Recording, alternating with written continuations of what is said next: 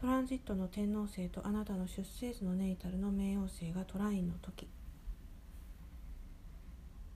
この時期は意識領域をいかに拡大していくかというようなテーマが与えられています。この世代的な、ね、特徴でもあるんですけれど、意識領域っていうのがあなたの、ね、中にあってでそれをこう超えていくっていうような言い方がふさわしいでしょうかね正確に言うとね。でこれはもうあのいろんな団体とかセミナーとかもこう潜在意識セミナーとかやってるでしょうしもしくはあのこう心理的なこうカウンセリングとか、まあ、そういった領域で、えー、働いている人なんかもよくこういったこうメニューは提案されているんじゃないかなというふうにね思いますけれどまあこれは本当にこういろんなやり方があるんでここではちょっと何とも言えないですけれど先生術もある種そうですよね。もうご存知の通り。なのでこうそういったことに取り組むのも、え良いかなと思い思いますけれどね。うんまあどうでしょうかね。あの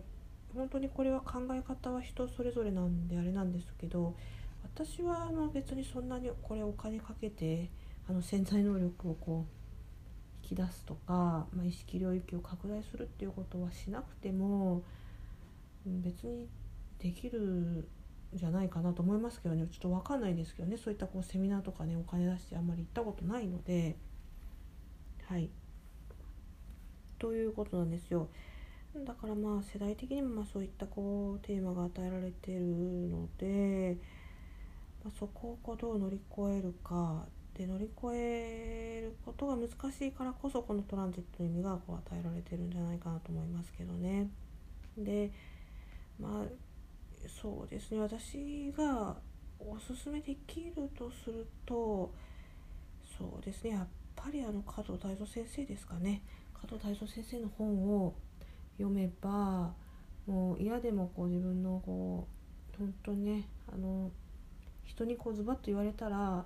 っぱりムカついたりいろいろあるんですけど加藤太蔵先生の本を読んでうわこれってみたいなもうストライクでこう言われちゃうことが多くってでもうそれでこう気づくっていうところに意味があるような気がしていてで別にそんな大したあの本なんて金額しないじゃないですか。まあ、別にうん、何万円とか何十万円もするわけじゃないので何かこう一冊、えー、買ってきて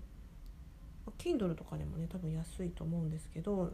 そういうのでこう読むだけでもかなり違うのかなという気はしますけど、まあ、本当にこれは人それぞれおすすめとかあるでしょうからあまりご利用しはいたしません。でもとりあえずあの加藤泰造先生っていう人はとにかくすごいと思います。